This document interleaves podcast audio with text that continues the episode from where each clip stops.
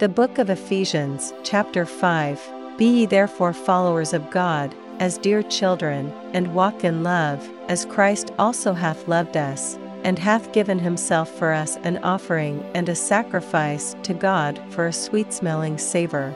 But fornication, and all uncleanness, or covetousness, let it not be once named among you, as becometh saints, neither filthiness, nor foolish talking, nor jesting which are not convenient, but rather giving of thanks, for this ye know, that no whoremonger, nor unclean person, nor covetous man, who is an idolater, hath any inheritance in the kingdom of Christ and of God. Let no man deceive you with vain words. For because of these things cometh the wrath of God upon the children of disobedience. Be not ye therefore partakers with them, for ye were sometimes darkness, but now are ye light in the Lord, walk as children of light, for the fruit of the Spirit is in all goodness and righteousness and truth, proving what is acceptable unto the Lord, and have no fellowship with the unfruitful works of darkness, but rather reprove them, for it is a shame even to speak of those things which are done of them in secret.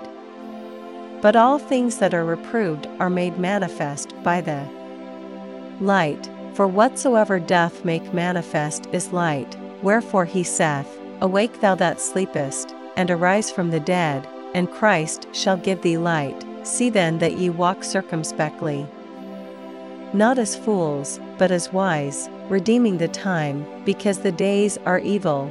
Wherefore be ye not unwise, but understanding what the will of the Lord is, and be not drunk with wine, wherein is excess but be filled with the Spirit, speaking to yourselves in psalms and hymns and spiritual songs, singing and making melody in your heart to the Lord.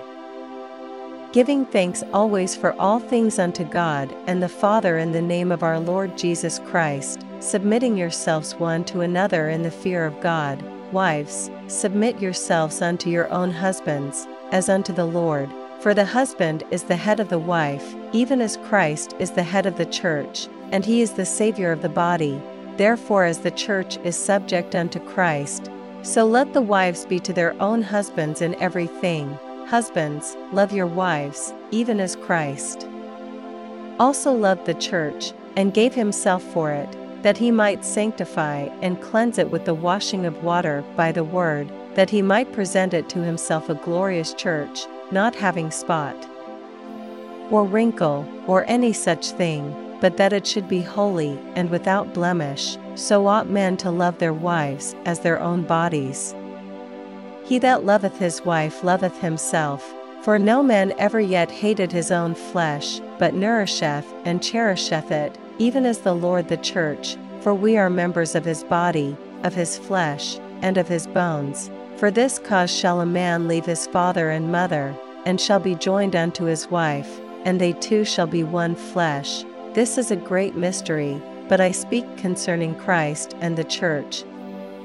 Nevertheless, let every one of you in particular so love his wife even as himself, and the wife see that she reverence her husband.